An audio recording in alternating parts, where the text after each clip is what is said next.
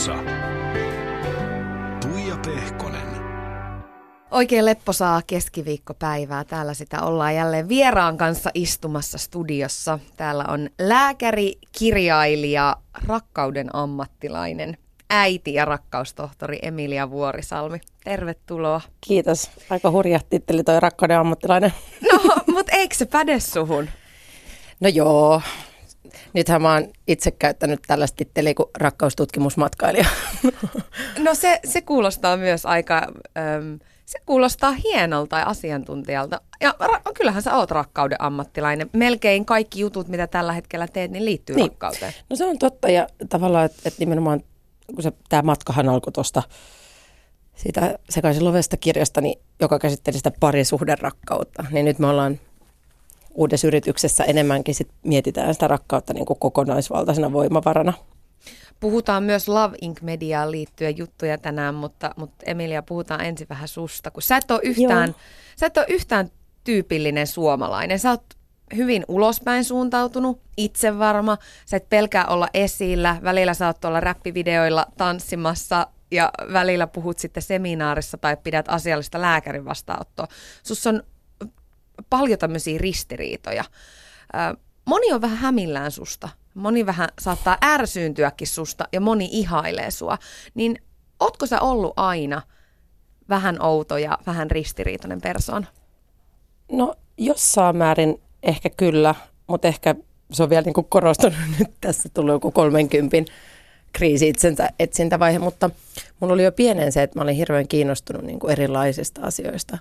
Ja nyt mä oon niin kuin paljon miettinytkin sitä, että mitkä oli ne asiat, mis- mistä mä pienenä nautin. Mä olin aina hirveän kilpailuhalunen ja tota, tavallaan tykkäsin tehdä luovia juttuja, esiintyä paljon. Mutta sitten musta oli kuitenkin semmoinen niin kuin pikku bisnesnainen, joka aina mm. halusi myydä joko herneitä tai himmeleitä tai järjestää niin kuin myydä lippuja konsertteihin tai mikä ikinä.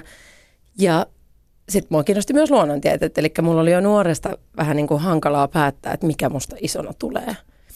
Ja sitten ehkä tänä päivänä mä koen, että se on yksi niistä viesteistä, mitä mä haluan tuleville sukupolville viestittää, että ei, ei tarvitse niin lukita, että vaikka sä oot lääkäri, sä voit tehdä sitä räppivideoa.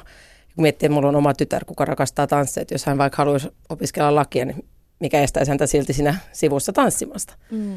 Että mä pyrin tekemään niitä asioita, mistä mä tykkään.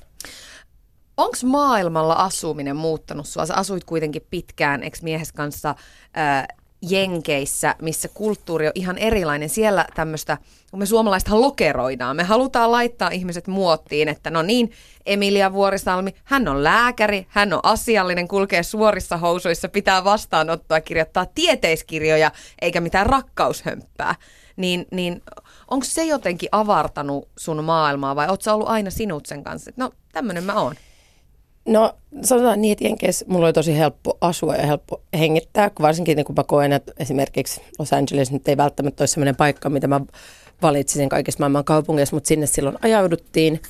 Ja tota, sinnehän on mun mielestä kokoontunut hirveästi tämmöisiä aika samanhenkisiä ihmisiä, jengiä, jotka ottaa riskejä ja niin kuin unelmoi isosti, niin, niin mitä, mitä mä sanoisin, siinä oli suht helppo sopeutua. Ja sitten se varmaan oli pieni kriisi palata tänne. Mä huomasin oman lapsen kohdalla, kun Lille oli silloin oppinut niin losityylisesti, että moikkas kaikille tuntemattomille ja niin kuin meni puhumaan, niin ei mennyt kuin muutama kuukausi, niin lapsikin aisti, että tässä maassa näin ei tehdä, mm. että niin kuin mieluummin katsotaan vaan alas. Että tota, et piti niitä omia kierroksia oikein silleen tietoisesti laskea tosi paljon, jotta ei ole niin kuin ihan hullu.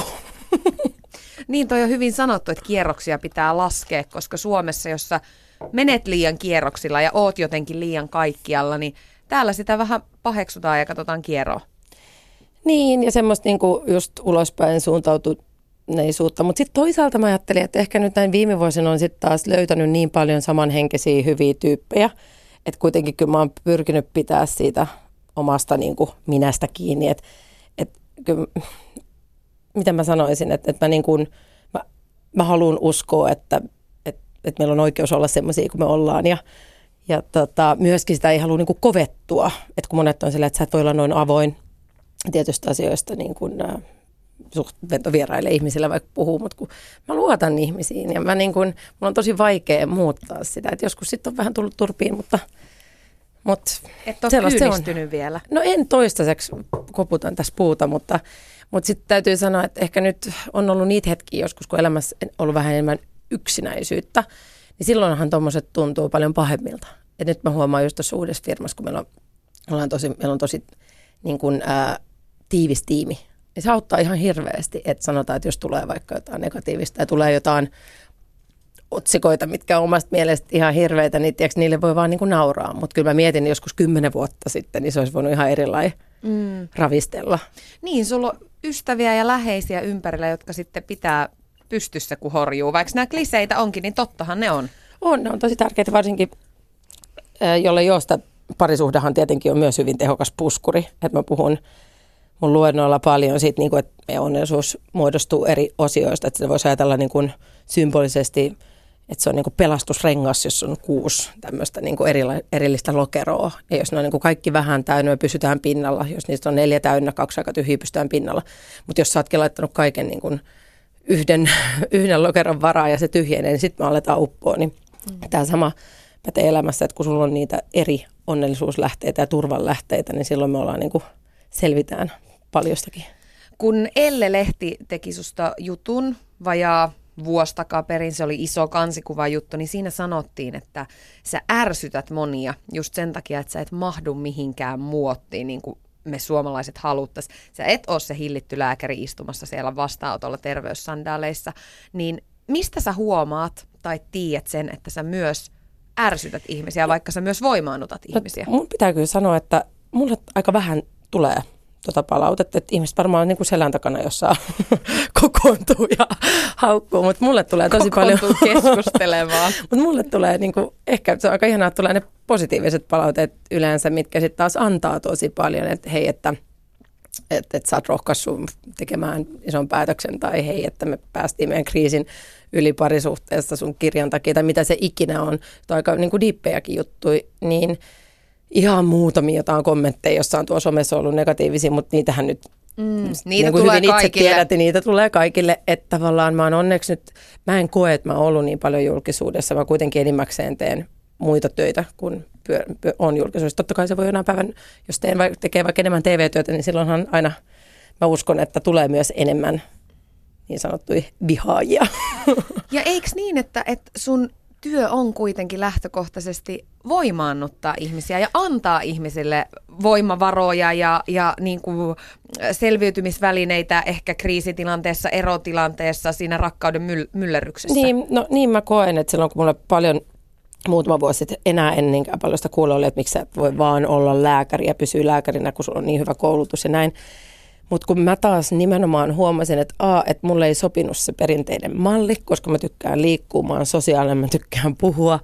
Ja mun tuli sellainen olo, että mä haluaisin jakaa asioita ja niin oikeasti kohdata ne ihmiset syvemmin ja miettiä kokonaisvaltaisesti oikeasti niitä, niitä syitä oireilun takana, eikä vaan sitä, että okei, että nyt on selkäkipu, että lääkettä siihen. Että, että, ja se, siinä tarvitsee niin aikaa. Ja siinä mun mielestä sen sijaan, että mä otan niitä potilaita – yksi toisessa jälkeen vastaan, mitä mä siis edelleen teen ja mielellään teen. Teen vaan, en tee täy, niin kuin täyttä viikkoa. Mehiläisessä aloitin, aloitin tuossa vuoden alusta, niin ää, nyt ajatus katkesi. Niin, niin, niin, pointti on se, että mä taas koen tällä muulla, mitä mä teen, eli just Laavinkissa pakataan sitä tiedettä helposti ymmärrettävään muot, muottiin. Ja sitten just luennoilla, niin mä pyrin niin kuin ihmisiä itse ymmärtämään omasta yksilöllisyydestä, omista valinnoista koska silloinhan me tavoitan paljon isompia joukkoja ja pystyn omasta mielestäni toivottavasti niin kuin auttamaan myös enemmän ja lisäämään sitten lopulta terveyttä ja hyvinvointia ja rakkautta. Ja tota, siinä taas niin kuin, tämä tapahtui mun kohdalla sen takia, että mulla oli itsellä kiputiloja ja mulla oli hankalaa ja mun oli pakko löytää joku, että kivuthan on hy- hyvä juttu periaatteessa. Vaikkei ne silloin siltä tunnu. Ei tunnu, mutta se, että sehän kivut kertoo, että meillä on jotain, jo, jotain on niin pielessä ja usein niin meidän pitäisi silloin pysähtyä ja kuunnella sitä, että mistä se kertoo, että mitkä asiat meidän elämässä on muutettava. Ja itsellä ainakin niin kuin mä sain, sain itseni hyvinvoivaksi ja kivuttomaksi ja terveeksi sillä nimenomaan, että mä aloin toteuttamaan tämmöistä vähän niin kuin luovempaa mallia tehdä lääkärin töitä. No sut tunnetaan No rakkaustohtorina. Miten sä itse sanoit, mikä se titteli oli? Rakkauden... No se oli vaan tutkimusmatkailija, koska mun mielestä niin kuin rakkauslääkäri on sinänsä, että mähän kirjoitin tuon kirjan, se on tiedekirja, siinä on, se on poikkitieteellinen kirja, että siinä on niin kuin yhdistelty evoluutio, biologia, psykologia, vähän neurotieteitä ja kemiaa ja näin. Mutta mä en itseäni nimettäisi miksikään alan asiantuntijaksi, mä en ole tästä niin kuin väitellyt ja mä en ole niin kuin, mun mielestä tämmöinen kevyempi titteli sopii. Mutta rakkauslääkäri toisaalta, kyllähän mä tässä koko ajan syvenen ja tavallaan tätä opiskelen ja mietin ihan aamustilta, että, että se nyt ei mikään virallinen titteli, mutta ei mua se häiritse. Sanotaan, että on niitä pahempiakin ollut. No, onko siitä koskaan ollut mitään haittaa, että sä oot brändännyt itsesi tämmöiseksi rakkauden, rakkausihmiseksi? Niin kuin Ää, no joo, alussa niin kuin tavallaan, että mm, ehkä mua häiritsi se, että että, tai mä koitan aina sanoa, että, just, että mä en ole esimerkiksi psykologi, en ole psykiatri, en ole seksuaaliterapeutti, en ole parisuhdeneuvoja. Eli niin, että, ne menee varmaan niin, aika sekaisin niin, että, mutta nyt se on ollut ihan, ihan tota, mun mielestä niin kuin hyödyllinen titteli, että se tuo tiettyä, niin kuin, rakkaushan kiinnostaa meitä kaikkia. Ja se on niin kuin helppo teema, koska joka ikinen, jos mä meidän luennolle on yleensä ollut rakastunut, on kokenut sydänsuruja. Ja kaikki tietää, miten paljon ne vaikuttaa meidän terveyteen. Ja se on aika jännää, miten vähän otetaan huomioon rakkauden vaikutusta ja sydänsurua. Kaikki, koko ajan puhutaan työburnoutista ja, ja tota, ää, vastaavasta, mutta sitten tota, ei mietitä, että onhan siellä tosi usein sit niin kuin parisuhdeasiat ja niin kuin yksityiselämä takana. Niin, ihan hyvin voisi puhua rakkauden burnoutistakin, niin, koska to, joo. se eromyllerys on kyllä varmaan aika lailla vastaava tila kuin se, että että töissä menee niin sanotusti liian lujaa. On, ja siinä on just se, että se voi näyttää niin kuin, mä sanoisin, että töissä sä voit aina vaihtaa työpaikan, mutta jos sulla on esimerkiksi, sä oot menettänyt jonkun tärkeän henkilön sun elämästä, niin sä et voi vaan saada sitä takaisin sormia napsauttamalla. Että tuossa kirjassahan mä lanseerasin termin äh, tunne burnout. Että tavallaan meillä on vaan, niin sehän, se ihan samanlaisen aktivoi meidän autonomisen tai sympaattisen hermosto, meidän vakuushermo joutuu koville eikä toimikaan optimaalisesti, jonka takia me aletaan oireilemaan. Eli meille tota, no nyt tulee varmaan liikaa tiedettä, mutta tulee just sitä, että monet varmaan tunnistaa, että rintakehä on puristaa ja syke saattaa nousta liiankin helposti ja me ei nukuta ja asiat pyörii päässä ja tulee niitä selkäkipuja ja, ja tota, kaikki nämä liittyy myös tuohon niin kuin moneen muuhunkin Ootko uupumistilaan. Ootko joutunut todistelemaan sun uskottavuutta tai ammattitaitoa sen takia, että tutkit rakkausasioita ja oot sitten vielä kaunis, blondi, näyttävä, esillä oleva nainen tämän kaiken lisäksi. Miten, miten kollegat tähän suhtautuu esimerkiksi? No niin kuin mä sanoin, niin en mä tiedä, mä oon varmaan niin pelottava tyyppi, että ne ei uskalla tulla sanoa, että ne ketkä dikkaa tai tiedätkö kenen kanssa tulee toimeen, niin, niin on hyvä meininki, niin kuin, että, että, että tosi harvoin, mutta, mutta sitten mä oon huomannut myös, että ajat muuttuu, että nyt entistä enemmän mun mielestä työpaikoillakin ja tiiäks, lääkärikeskuksissa ja tiiäks, kaikki huomaa, että me tarttetaan erilaisia ihmisiä ja me tarttetaan tiimejä. Ja mulla on niin kuin ihan maksimaalinen respekti mun kollegoja kohtaan, ketkä esimerkiksi eri, erikoistuneet omiin osa-alueisiinsa on siellä tosi syvällä siellä, siellä äh, rabbit holeissa ja ja sitten taas toisaalta mä huomasin, kun mä tuossa yhdessä vaiheessa päätin, että mä alan tekemään väitöskirjaa, että mulla ei nyt ole tarpeeksi intoa ja halua tehdä sitä. Sitten kun mä sen teen, mun pitää olla se fiilis, että tavallaan ei ole muuta mahdollista kuin tehdä se. Mm. Mä oon aika sellainen no, intohimo ihminen siinä mielessä, että mulla olisi vaikea niin sulkeutua kuudeksi vuodeksi, jolla ei mulla oikeasti ole se palo. Ja sitten mä koen, että mulla on enemmän annettavaa siinä, että mä sitten nostan sitä tiedettä, että jos ajatellaan, että Suomessa jostain kuulee, että täällä tehdään tieteellistä tutkimusta per capita enemmän kuin missään muualla maailmassa, niin aika vähänhän sitä menee massoille. Että siinä on mun mielestä saumaa että siihen pystyy vaikuttaa, mutta silloinhan meidän pitää pakata se vähän viihteelliseksi, ehkä jopa seksikkääksi, jotta me autetaan ihmisiä ottaa niitä pikku askelia sitten terveellisempään ja elämään ja niin kuin tiedostamaan itseään. Emilia, mä tiedän, että sä oot tunneihminen henkeä ja vereä ihan, ihan samaan tapaan kuin minäkin. Sulta tulee herkästi itku ja sulta tulee herkästi nauru ja, ja se ikään kuin näkyy päälle päin, että mitä sä tunnet. Ja mä oon joskus itteni kohdalla miettinyt sitä, että vitsi, että olisi kyllä pikkasen helpompaa, jos olisi vähän jotenkin tasaisempi, eikä kaikki niin. tunteet tulisi niin kauhean isona. Niin, niin miten sä ajattelet, helpottaako vai vaikeuttaako se sun elämää? Kyllä mä usein mietin, että aika ihanaa, että tuntee. Mutta sitten taas totta kai niin kun, jotenkin ehkä tuossa on sitä, että miettii, että mikä olisi esimerkiksi, että meidän ympärillä ihmisethän joko tasapainottaa meitä tai sitten ne saattaa saada meidät niin kuin entistä tunteellisimmiksi. Sekopäisemmiksi. Sekopäisemmiksi. Että, niin kuin, tätä on tietenkin miettinyt itse esimerkiksi huomaa, että parisuhteelta yleensä toivoo sitä, että se niin kuin tasapainottaa.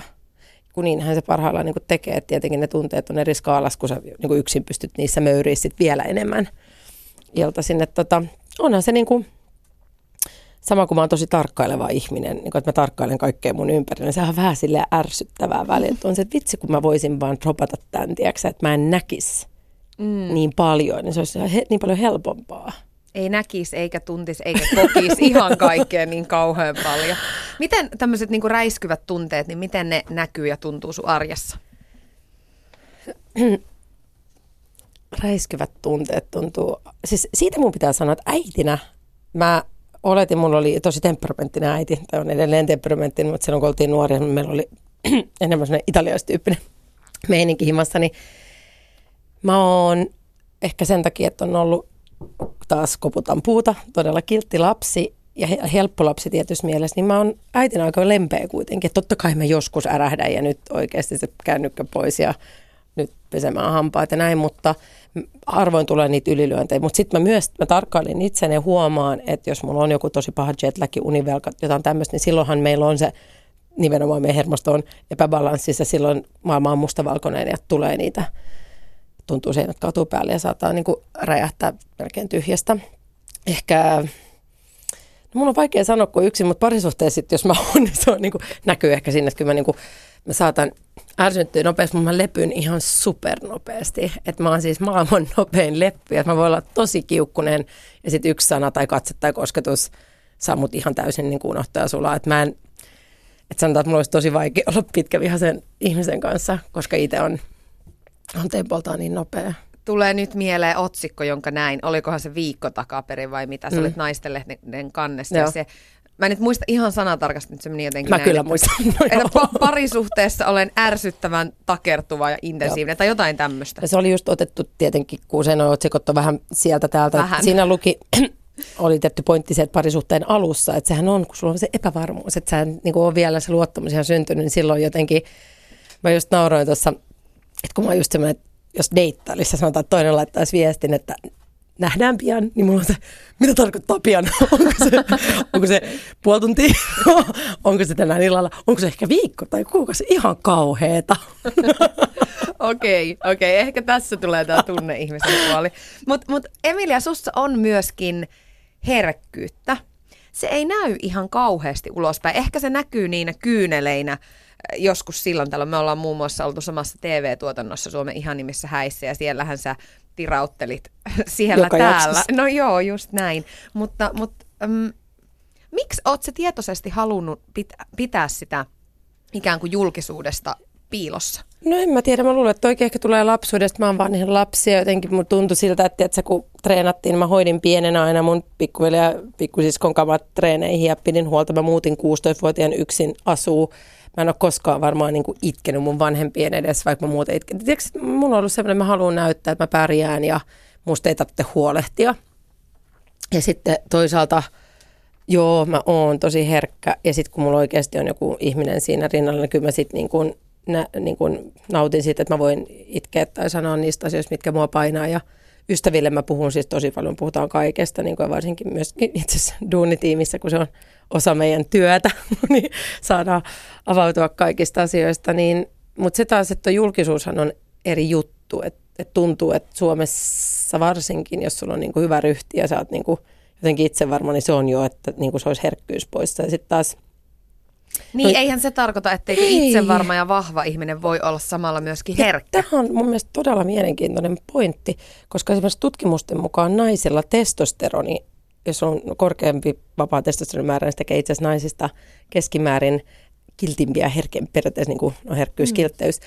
Ja sen takia mulla on ihan todella paljon tämmöisiä tosi voimakkaita naisia, ketkä voivat olla todella menestyneitä ja ulospäin näyttää niin kuin kylmiltä. Ja ne on itse asiassa mun mielestä ne kaikista kilteimmät ja niin kuin pehmeimmät siellä kuoren alla. Mm. Ja se tota, niin kuin, se on just mun mielestä huvittavaa, kun, ja just tämmöinen, niin kuin, että, että sä oot niin No sitten se on myös ehkä se, että on pakko ollut vahva. Ja jos on lapsenkin ollut jotain vuosia yksin, ei sitä, mitä muuta mahiksi on. Mm.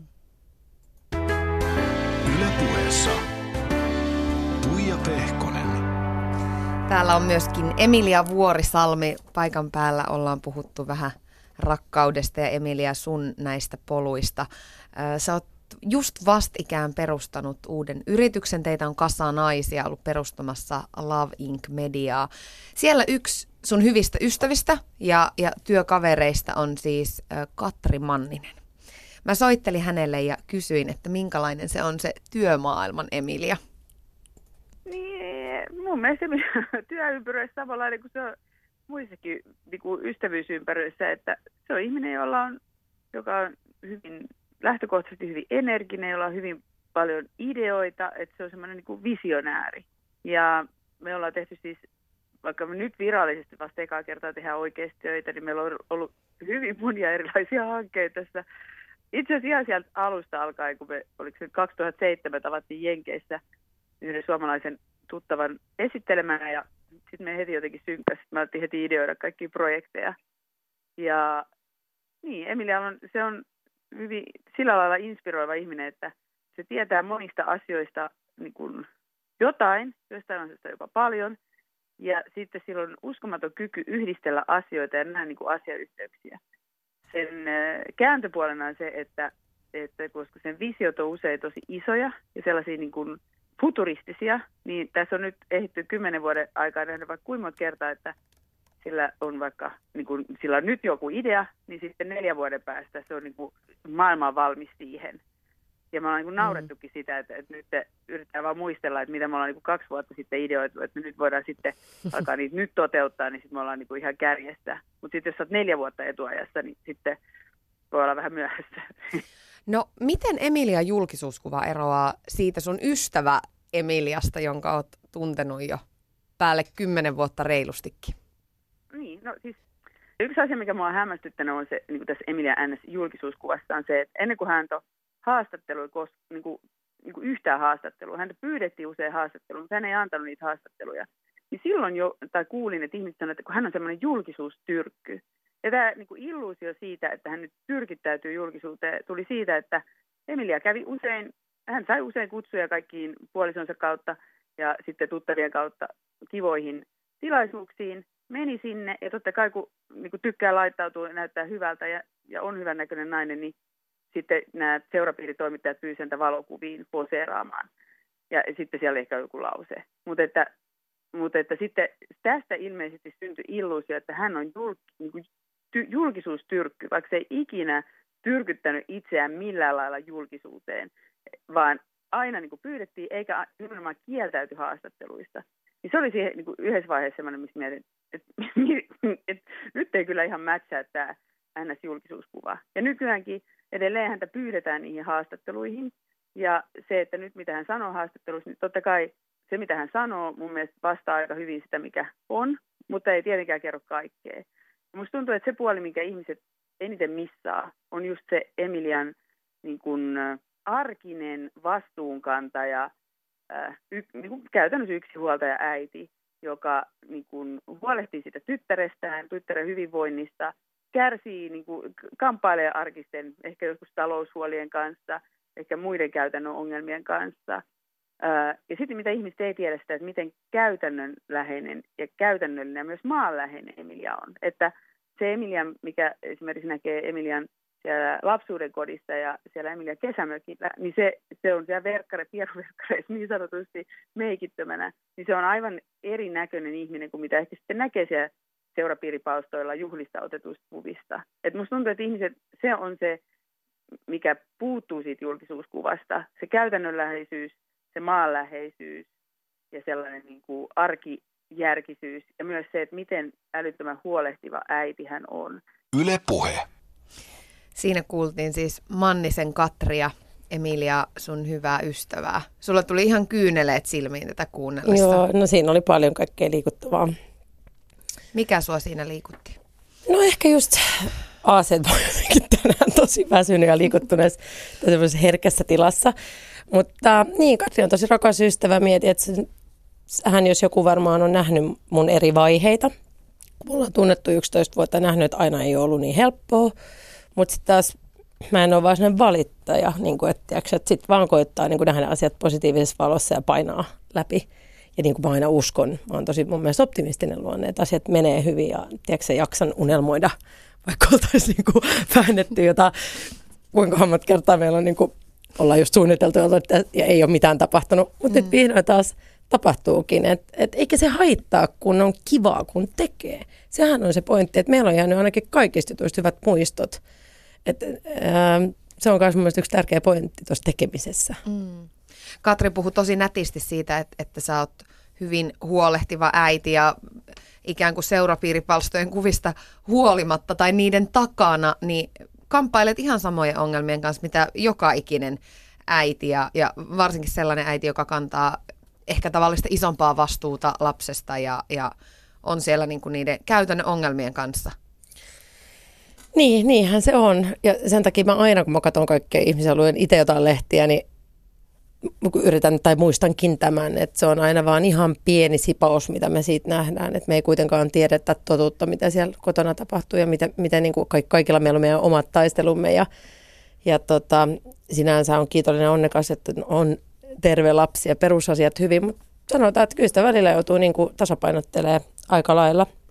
Sitten myös pyrin niin kuin jotenkin elämään, niin, elämään itse niin kuin opetan, että pitäisi mm. sitten vielä itsestäkin huolta siinä sivussa, mutta tota, niin. Kai se olisi aika hullua, jos se koko ajan olisit tuolla lehdissä avautumassa, että mikä nyt tänään arjessa ärsyttää. Niin, että sitten taas mä haluaisin jotenkin, niin kuin, että mä oon tykännyt siitä, että Suomessahan tyypillisesti otsikoidaan paljon juttuja sen niin kuin negatiivisen kautta. Että aina kun mä menen itsekin ollut haastattelussa, halutaan tuoda semmoinen, niin kuin, että lukijat pystyy samaistumaan, että on niin kuin rankka mm. tarina ja olen selviytynyt ja joka päivä vaan haluan toista ihmistä vierelläni ja olen ihan epätoivoinen ja väsynyt ja näin. Ja sitten taas, että, että just kun puhuttiin noista, että mä taas välillä kun itse niin kuin että tehdään vahvasti on hyvä meininki, että okei, on ollut vaikeaa, mutta niin kuin hei, että lävitään se positiivista energiaa eikä niin kuin ryvetä sit siellä. Et koska se vaan, sehän vaikuttaa hirveästi, että itse huomaa, kun tulee energisiä ihmisiä, jotka niin kuin positiivisesti tarttuu.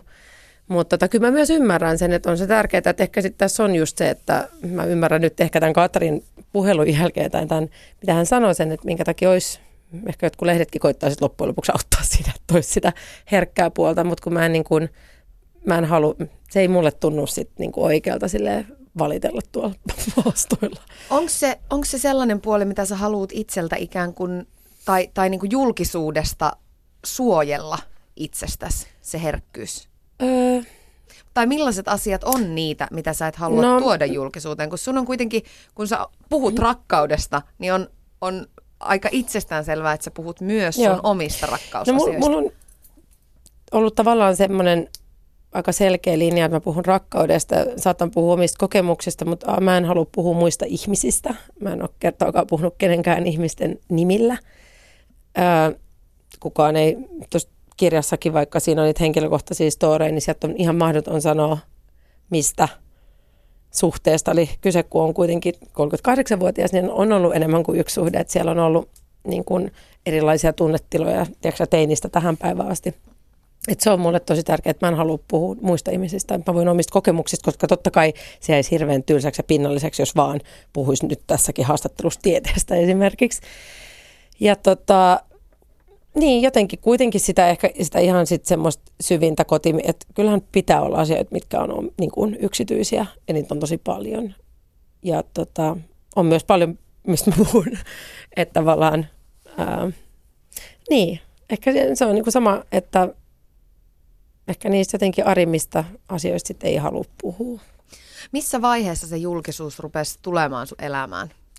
En mä tiedä, kun mun mielestä, ää, mun mielestä mä en ole ollut hirveästi julkisuudesta. Mä koen tämän asian silleen toisinpäin. Totta kai silloin aikoinaan, kun oli naimisessa julkisuuden henkilön kanssa, niin äh, just oli jotain, tottu siihen, niin kuin, että millaista, näki sivusta, millaista julkisuus voi olla. Ja sitten mä olin ulkomailla pitkään ja sen jälkeen olin pois julkisuudesta ja sitten vasta kun toi kirja tuli, niin alkoi markkinointitoimenpiteet kirjaa varten ja silloin mä tulin ekaa kertaa julkisuuteen. Äh, ja siitä tuli tämä niinku rakkaustohtori leima ja en mä tiedä, ei se niin kuin, mä en ajattele sitä, tapa, just niin kuin joku sanoi siitä, että jos kävelee, että, huomaa, mutta mä en koe, että kukaan edes tunnistaa muuta, niin kuin varmaan tunnistaa, mutta mä en niin kuin ajattele sitä, mikä on aika ihanaa, koska mä tunnistan monissa ystävistä sen, että joskus voi olla aika itse, tai semmoinen olo, että kaikki tunnistaa ja mitä me nyt tehdään pitää varoa. Että mä ainakin tähän asti se ei vaikuta mun arkeen mitenkään.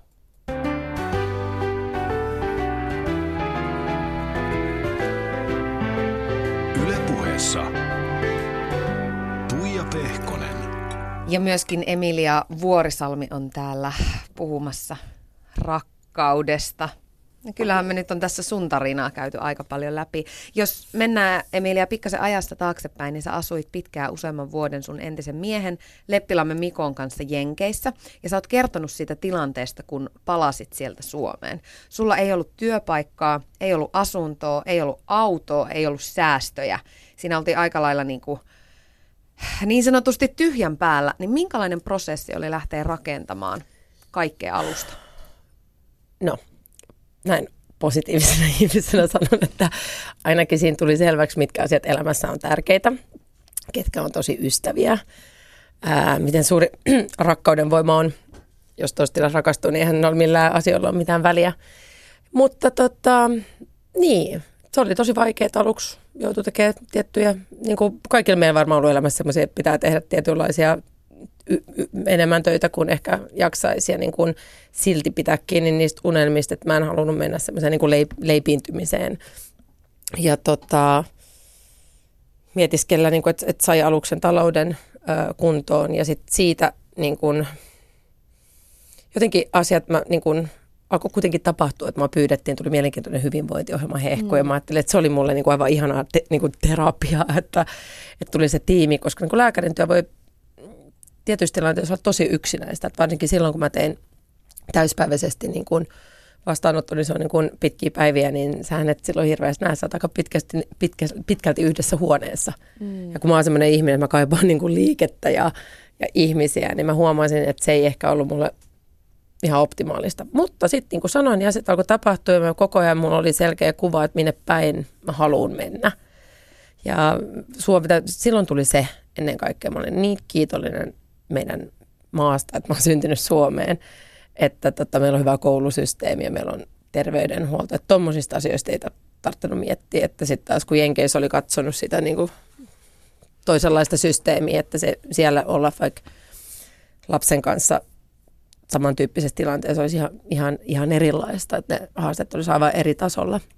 Ja tota, sitten mä sain hirveästi uusia hyviä ystäviä, koska niin kun, ja ne auttoi tässä. Mä huomasin, että silloinhan tavallaan sulla on tietty vapaus, koska sä oot tommosessa, niin sä voit tavata niitä ihmisiä, ketkä sä oikeasti haluat. Ja, ja tota, niin, jos mä jälkeenpäin katson, niin olin mä silloin varmaan tosi niin kuin väsynyt ja se oli mulle tosi vaikeaa. Ja muistan, että saatoin joskus niin kuin potilaiden välissä vaatia, että se itkee siellä tota, kopissa ja sitten kyynelet pois ja taas itse varmasti ovelle ja huutaa seuraava sisään. Et en, mä en ole ehkä just itsellä ollut vähän se, että vaikea tiedostaa, että et, et, et, missä kuinka paljon tuosta olisi mennyt pidemmällä. Toisi itselle tuli joku loppuun palaminen, mutta mm. sitten mun tosiaan alkoi vähän keho oireilee ja, ja mä aloin sitten niinku, tämä teki sen, että mä aloin miettimään, että hmm, et, miten mä voin näin huonosti, kun ainut sen periaatteessa, mikä on muuttunut, oli, olihan tässä nyt muutama muukin, mm. mutta niin että tästä tuli myös se, että mä alkoi kiinnostaa se niin kuin rakkaus, mm. rakkauden menettäminen ja minkä takia me reagoidaan niin voimakkaasti ja miksi yksinolo on niin vaikeaa, varsinkin mulle. Että se oli eka kerta, että mä olin yksin 16-vuotiaasta, niin, mutta että mä oon niin kuin, jotenkin se oli ihan silleen niin kuin kauheata. Kaikki hokee, että sun pitää olla yksin, enkä mä olisi pystynytkään olemaan muuta kuin yksin siinä vaiheessa. Mulla oli jotenkin semmoinen olo, mutta siitä tosiaan sitten syntyi esimerkiksi toi kirja. Ja siitä syntyi koko tämä juttu. Eli taas kerran niistä haasteista, kiputiloista, että meidät on tavallaan laitettu semmoiseen, niin että sä oot melkein, melkein niin kuin uppoamassa, niin siitä usein syntyy jotain sitten mahdollisesti suurtakin jonain päivänä. Onko sulla ollut matka-aikana isoja identiteettikriisiä, että, että minne sä kuulut ja missä sun paikka on, kun miettii, että, että aikamoisia mutkia tuossa matkan varrella, että ensin sä opiskelet itse lääkäriksi Suomessa, sitten meet Jenkkeihin, äh, siellä ei ole lääkärilupaa, ryhdyt ikään kuin rakentamaan uutta tämmöistä luovempaa polkua, innostut siitä, vähän viihteellisemmästä puolesta, sitten tuut Suomeen ja oot niinku taas siinä tilanteessa, no mitäs hittoa nyt? Niin, on ollut todellakin ja semmoista, että vitsi, että nyt tämä neljä vuotta taas meni niin kuin ns. hukkaan. Ja, mm. nyt, Ja, ja sitten kun mä oon aika kilpailuhaluinen ja mä haluaisin olla hyvä niissä asioissa, mitä mä teen, niin se on ollut vaikea löytää, sit, koska just, että et, e, nyt vasta vihdoin tuntuu, että ne palaset on loksattunut kohdalla ja kaikella on tarkoitus. Ja tässä, mitä mä tällä hetkellä teen, mä pystyn käyttämään sitä mun äh, luovaa puolta ja mun niin kuin, energisyyttä ja mun innovat, siis, äh, niin kuin, mitä mä sanoin, kaksi hienosti tuossa niitä luettelin, miten muista, mutta sitä Emilia, mitä mä koen, mikä mä oon parhaimmana, mikä mä lapsena olin. Ja, ja yhdistellä niin kuin asioita, miettiä, että miten tämän, tätä tiedettä voisi yhdistää viihteeseen ja miten siitä, mikä olisi hyvä appi siihen ja niin kuin mitä nyt ikinä. Että siitä mä tykkään tosi paljon ja, ja tavallaan, että, että se ei tunnu edes työltä, koska sitä mä tekisin, vaikka mulle ei siitä maksettaisi. No Miten sä oot onnistunut brändäämään itsesi niin hyvin? Millaisia asioita sä oot tehnyt oikein, että, että nyt sä et oo enää ainoastaan lääkäri tai jonkun julkisuuden henkilö eksä, vaan sä oot niinku tunnettu omana itsenäsi ja nimenomaan niinku rakkausasioiden ihmisenä?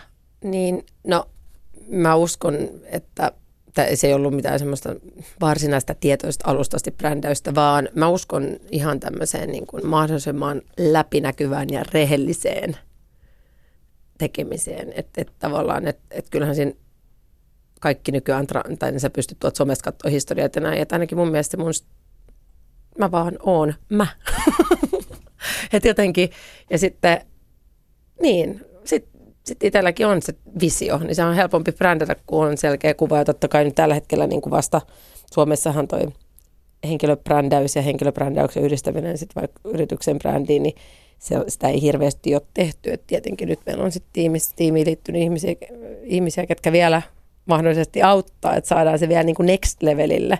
Että tähän mennessä tämä on mennyt silleen lepposasti tällä itekseen. Niin, kuin paljon sä mietit esimerkiksi sitä, että no minkälainen kuva someen nyt kannattaa laittaa ja tämmöisiä niin kuin e, pienen tason Joo, no, siis omassa somessani mietin, en silleen mietin, että me yritetään antaa semmoista niin kuin tavallaan aika monipuolista kuvaa, että en nyt sinne hirveästi enemmän kuitenkin laitan ehkä duuniin liittyviä kuvia kuin vaikka sitten niitä kotikuvia, mutta esimerkiksi mun siinä feedissä niin mä kuvaan vähän kaikkea. En mä nyt ole mikään maailman aktiivisin siellä, mutta mä en mieti niin kuin aktiivisesti, mutta totta kai sitten niin kuin jatkossa niin kuin esimerkiksi yrityksessä, niin noitahan pitää miettiä vähän enemmän, tai todella paljonkin enemmän, mutta että mä pyrin siihen, että se mun omat tilit on sitten niin kuin mun oman näköiset. Jos mä tykkään käydä korismatseissa, niin siellä saattaa olla koris, korisläppää ja välillä on rakkaustiede asioita, jos ne pyörii mun päässä ja sitten taas yhtäkkiä onkin gaalamekko päällä ja seuraavan päivänä syödään lapsen kanssa jätski.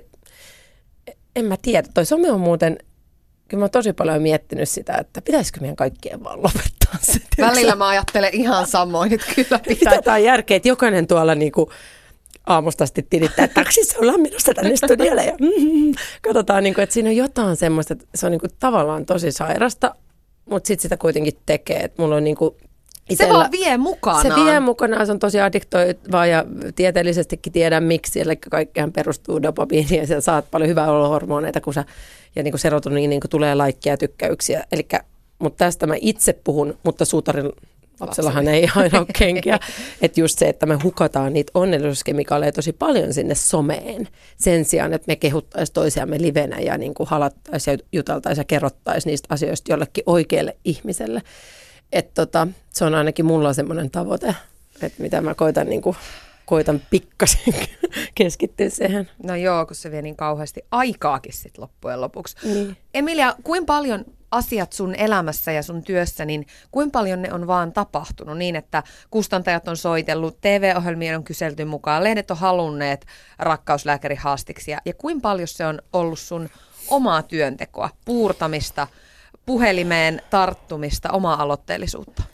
No sekä että. että mä oon tosi paljon puurtanut, niin kuin puurtanut, kun Katri sanoi, että me ollaan puurrettu sitä käsiksien määrää, mitä me ollaan kirjoitettu ja formaatteja luotu ja niin kuin kaikkea maa ja taivaan väliltä ja appeja mietitty ja koodattu. Ja, niin kuin, et, mutta se on semmoista tavallaan niin kuin puurtamista ja sitten niin kuin lopulta löydetty malli ja sitten mä tapasin tämänhetkisen yhtiö kumppani niin kuin vuosi, kaksi vuotta sitten Slashissa. Ja siinäkin kävi muuten hyvä se, että, että se puurtaminen on mun mielestä, niin kuin, että tämmöisessä startup-maailmassa, että mun mielestä meille kävi hyvin, että me ei heti onnistuttu niin kuin starttaa sitä firmaa, vaan sitten meistä tulikin sen sijaan ystäviä.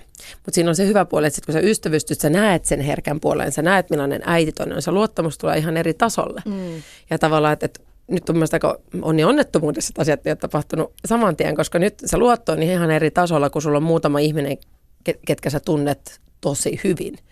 Eli tota, sitten niinku ihan pienestä hetkahdetakaan. Ja tota, niin, eli puur, on puurettu, mutta sitten toisaalta esimerkiksi kirjankaan oli silleen, että yksi kustantaja, kustantaja otti tota yhteyttä muhun päin. Ja tietenkin samanlainen niin kuin haastatteluja on tarjottu, mutta kyllä mä myös ollut itse aktiivinen ja niin kuin mä py, puri, äh, niin kuin pyrin puhumaan asioista, koska sit mä huomaan, että mulla on usein sellaisia ajatuksia ehkä vähän niin kuin outside the box, että, ja niin kuin just Katrikin tuossa sanoi, että vähän liiankin edistyksen Futuristinen. futuristisia ajatuksia, niin sitten sit kukaan, mä en usko, että kukaan niitä mulle tulisi tarjoamaan. että ne pitää mennä niin päin, että sitten mut harva niihin nappaa. Mm. Mutta ehkä ehkä nyt nappaa enemmän tämän haastattelun jälkeen. Mm. No sun viimeisin projekti, se on Love Inc. Media, eli tämmöinen yritys, jossa teitä on, teitä on liuta-alan ammattilaisia tekemässä rakkauden, terveyden, hyvinvoinnin, onnellisuuden edistämiseksi asioita. Teillä on muun muassa iso nettisivusto. Niin minkä takia tätä ei ole tekemässä yhtään miestä? Eikö, eikö rakkausasiat jotenkin inspiroi miehiä niin on, paljon? On, ja ihan varmaan lähiaikoina tiimiin tuleekin miehi, tartutaan miesenergiaa. Mm. Mutta tota, niin, se meni nyt vaan sattumalta silleen, että nämä ihmiset löysi, että siinä oli semmoisia kohtaamisia, että näitä tyyp- meidän tiimistä ihmisiä niin kuin tupsahti elämään ja heitä kiinnosti tämä rakkauden ja tieteen yhdistäminen ja, ja sitten he täydensi meidän tiimiä. Että siinähän tietenkin, että kaikille on löytynyt optimaaliset paikat, niin, niin hyvin. Ja jokaisen kohdalla on vielä tapahtunut tavallaan semmoinen niin kuin mikrorakastuminen, että mä uskon, että, että ihan samalla töissä, että jos sä teet tuommoista al- alustat, alustaa, eli niitä ensimmäisiä ihmisiä, niin siinä pitää olla semmoinen tietynlainen, että hei mä, sä vietät työpaikalla niin paljon aikaa niiden ihmisten kanssa, että sen pitää tuntua tosi hyvältä mm. samalla kuin parisuhde, niin kaikkien tyyppien kanssa on tapahtunut se, että mä oon tosi niin kuin tunne-ihminen myös tossa. Ja tietenkin sitten niin kuin se ikuisuuteen voi jaksua, ymmärrän, niin kuin isoissa yrityksissä on mahdollista, niin kuin, mutta nyt alussa me pyritään siihen, että, et, ja sitten jengi on siis tosiaan niin kuin, tupsahtanut meille päin usein jonkun kautta, että meillä on niin kuin rekrytty ketään. Ja nyt me tosiaan äh, helmikuussa lanseerattiin se meidän nettialusta www.lavinkmedia.com ja nyt me ollaan kuvattu meidän eka pilotti, meidän omaa ohjelmaa, mikä tuli vahingossa, että sekin oli just silleen, että me ei oltu tai oltiin ajateltu, että tehdään se, mutta ei näin pian. Mutta sitten taas meitä lähestyi taas taho, ketkä oli silleen, että hei, että ne haluaisi tehdä meidän kanssa. Niin nyt se on purkitettu mun ihan keskeneräisessä uudessa kämpässä. niin kuin. Mutta tota, ja on sivuilla tämän viikon lauantaina. No niin.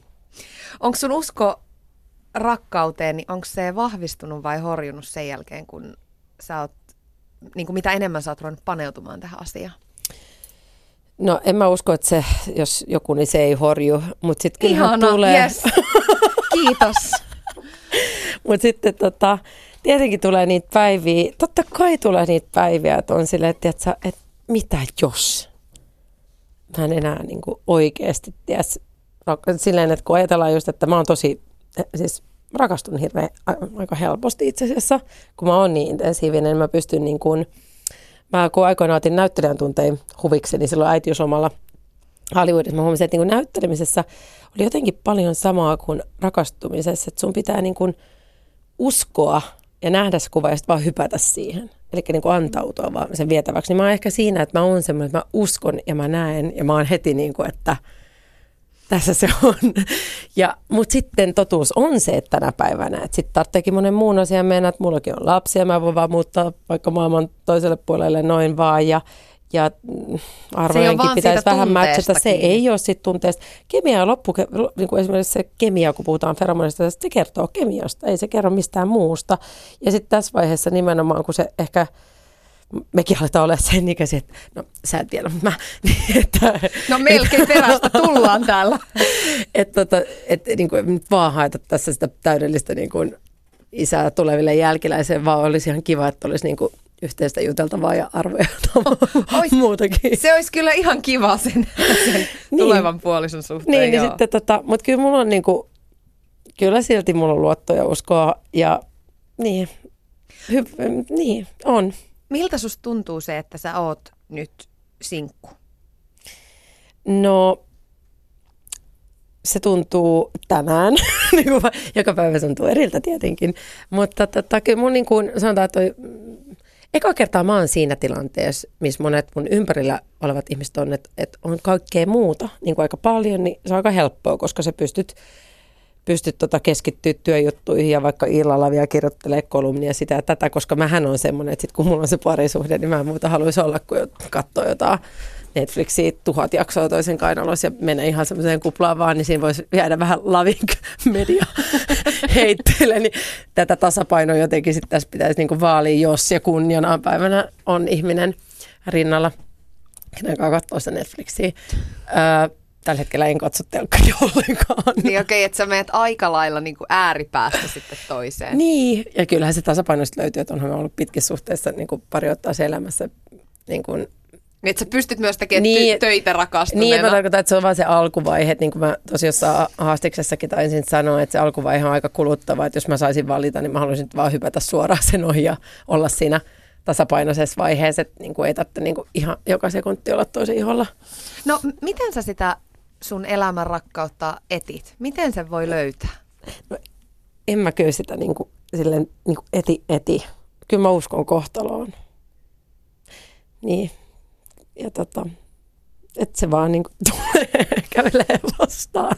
Jossa, mun äitihän tapasi mun isä silleen, että isä ratsasti valkoisella hevosella siellä Vehmaan maaseudulla ja, ja niin, ehkä se ratsastaa jollain... Ai ihan oikeasti? Ihan oikeasti, Kerro, kerro sun vanhempien rakkaus. Siis mun äiti oli kaupunkilaistyttö ja asui silloin Sveitsissä ja tota, t- niin kuin, vähän tämmöinen kuin maailmankansalainen ja makeimmin mielestä se oli, se oli tota Vehmaalla, mistä, missä mä olen siis syntynyt, niin heillä oli kesähuvilla siellä ja äiti otti aurinkoa sitten siellä kalliolla ja sitten sieltä tulee – hän oli silloin vielä itse asiassa kihloisi toisen miehen kanssa, mutta sitten sieltä tuli valkoinen hevonen, jonka selässä oli tämmöinen raamikas, lihaksikas, vaaleatukkainen mies. Ja se oli sitten siinä ja äiti jätti kaiken ja meni 28-vuotiaana kotitalouskouluun, kun ei osannut koittaa edes kananmunaa, kun hän päätti, että hän jää tänne maatalon emännäksi. Ja siellä, siellä on vieläkin meidän, siellä me ollaan edelleen Liljan kanssa vietetään kesät Vehmaalla ja he on vieläkin naimisissa, että tämä on just ehkä tässä, kun mietitään näitä odotuksia,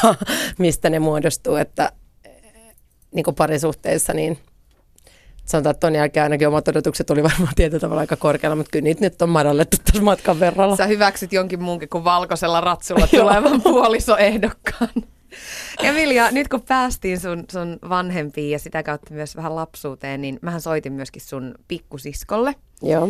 Ja mä pyysin Mikaelaa kertomaan vähän pikku Emiliasta, että minkälainen sä oikein silloin penskana olit. Okay. No, Emmi oli ehkä eh, helposti sanottuna paras. Emmi oli aina hyvä urheilussa ja Emmi on ollut, oli, oli lapsena sellainen hyvä koulussa kympin oppilas ja, ja tota, vauhdikas ja aika paljon varmaan sellainen, mitä nykyäänkin. Mutta tota, täällä maalla hän oli ehkä vähän outo, outo lintu siinä, että hänellä oli omia visioita ja teki omalla tyylillä asioita. Mitä se tarkoittaa?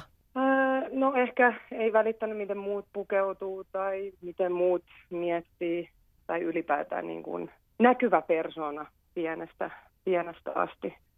Hän oli hyvä koulussa ja rohkea. Niin, onko aina ollut tämmöinen itsevarma tyyppi, joka tykkää olla esillä? Mm, hän on itsevarma tyyppi, joka tykkää olla esillä ja on aina ollut, mutta kyllä hän on herkkä sisältä, niin kuin ehkä herkempi, mitä antaa näyttää. Et, et tota, mutta että hän on aina ollut äärimmäisen niin kuin, varma koulussa ja muualla. Että et, et on varmasti näyttänyt ainakin sen itse varmaan puolensa ja näyttää edelleen. Ja, ja varmasti viihtyy myöskin siinä, että et on, on itse sellainen kuin on. Ja on aina mun mielestä ollut samanlainen vahva, vahva ja energinen ja iloinen ja, ja tota, ei pelkää kokeilla uusia asioita. No missä vaiheessa Emilian kiinnostus rakkauteen tuli ekan kerran esiin?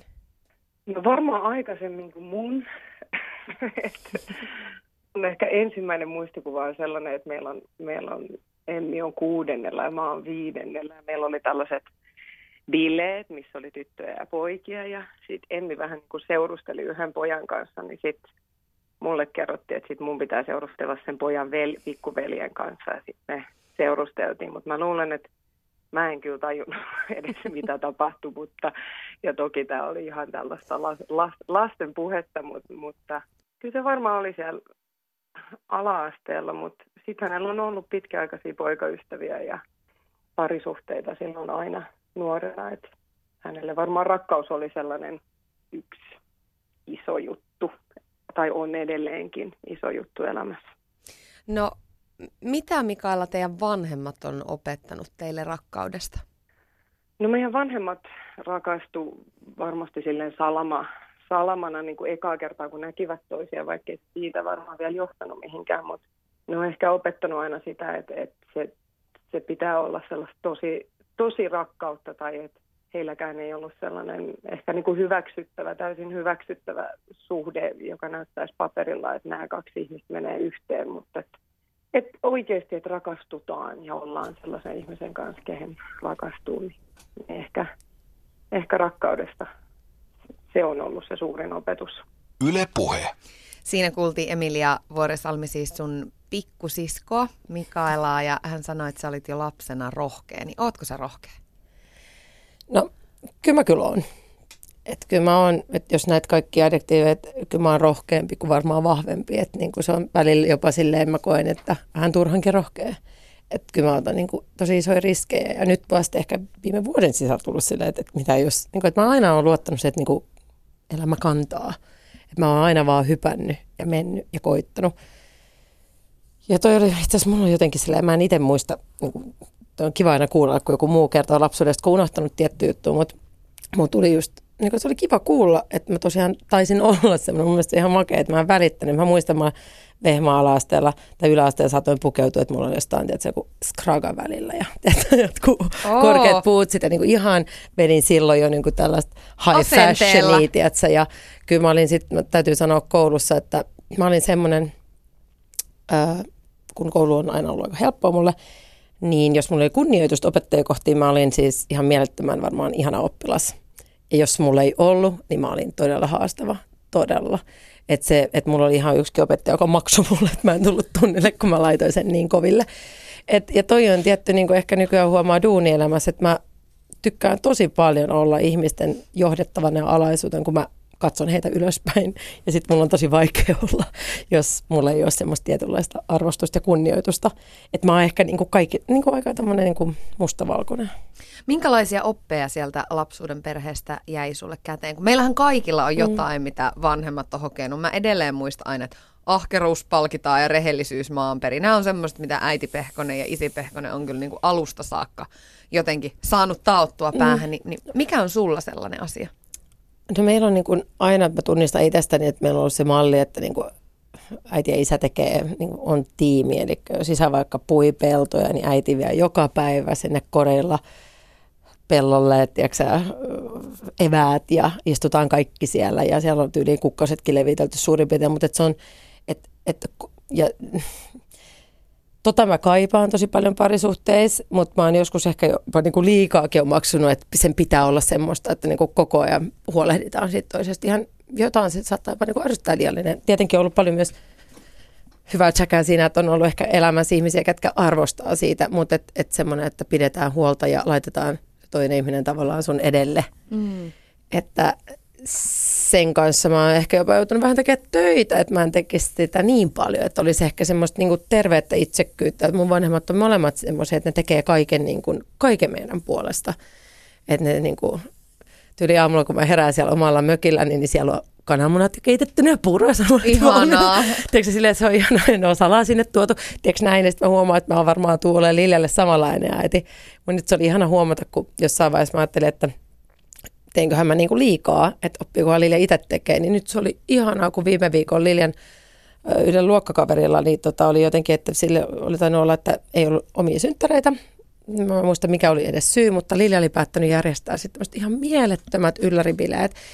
Se oli kattonut ne pöydän niin hienosti eri värisillä lautasilla, kaikki serpenttiinit ja ilmapalloita, kerännyt rahat ja ostanut lahjat. Ja silloin mun tuli sellainen tosi niin kuin ihana fiilis, että tiedätkö, tietyt asiat tarttuu ja jatkaa matkaa, koska mä, mä tykkään niin kuin Mun siskohan on näissä sit ihan omalla tasolla, jos mennään näihin. Että, että se on niin kuin meidän perheessä, me tyk- ollaan semmoisia vähän niin kuin se maatalon emäntäpuolisin, että me tykätään tehdä niitä dinnereitä ja minuutissa loihditaan tiedätkö, ruokaa pöytään. Ja... No sun tytär on nyt, onko se 11? Joo. Joo. Ää, niin mi- miten tämmöisiä rakkausasioita teillä perheessä käsitellään, kun niin, puhut sä, on, onko se ok puhua ton ikäiselle tyttärelle, että no nyt äiti menee treffeille tai niin kuin, niin, miten tällaiset asiat käsitellään? Niin, tota mä itsekin olen miettinyt. Mutta kyllä mä, niin, kyllä mä oon Lillelle sanonut, että tota, on ollut semmoinen kerta esimerkiksi, mä, mä oon tota, men, tai vaikka mennyt deitille ja sanonut, että nyt mä oon menossa nyt ja sanonut, että, tai sitten mä oon kertonut, että mä oon nyt ihastunut ja aika vähän on tietenkin henkilöitä. Se on aika iso juttu esitellä, esitellä. joku tyyppi mm. lapselle ja sehän on semmoista niinku, ää, mutta mut, niin, sitten mä huomaan, että kyllähän lapset haluaa, että vanhemmat on onnellisia ja, ja tota, ja sitten ehkä niin kuin noissa suhteissa yksi asia on se, että mä en haluaisi niin kuin itse kestää ehkä niitä pettymyksiä, mutta ei, ei haluaisi, että omalle lapselle tulee niitä, että kun sitten sä taas vihdoinkin kiinnityt johonkin ihmiseen ja sitten tulee osa sun elämää ja sitten jos se ei toimikaan, niin nämä on niitä pelkoja ehkä, mitä itsellä on. Että se ei ole vaan, että mua sattuu, vaan pitää ajatella toistakin niin kuin omaa lasta myös siinä. Emilia Vuorisalmi, yksi kysymys vielä. Kun sä katsot asioita eteenpäin, niin minkälaisia asioita ja toiveita sulla on seuraavalle viidelle vuodelle? Mitä sä toivot sun elämään? No sitä elämän miestä tietenkin. Äh, Lavink-lentoon isosti eri meidän kärjillä. Ja tota, Lilian, että hän tietenkin pysy, pysytään kaikki, koko suku ja lapset, isovanhemmat terveenä, tosi tärkeää, että pysyttäisiin terveenä ja hyvinvoimina. Ja vauva? No, en mä tiedä. en mä keksinyt mitään muuta. En mä, siis mulle ei ole mikään vauvakumme, mutta jos nyt jotain viiteen vuoteen piti heittää. Emilia Vuorisalmi, kiitos tosi paljon tästä vierailusta. Tästä saadaan vielä skandaaliotsikoitakin. Oli ihana saada sinut tänne.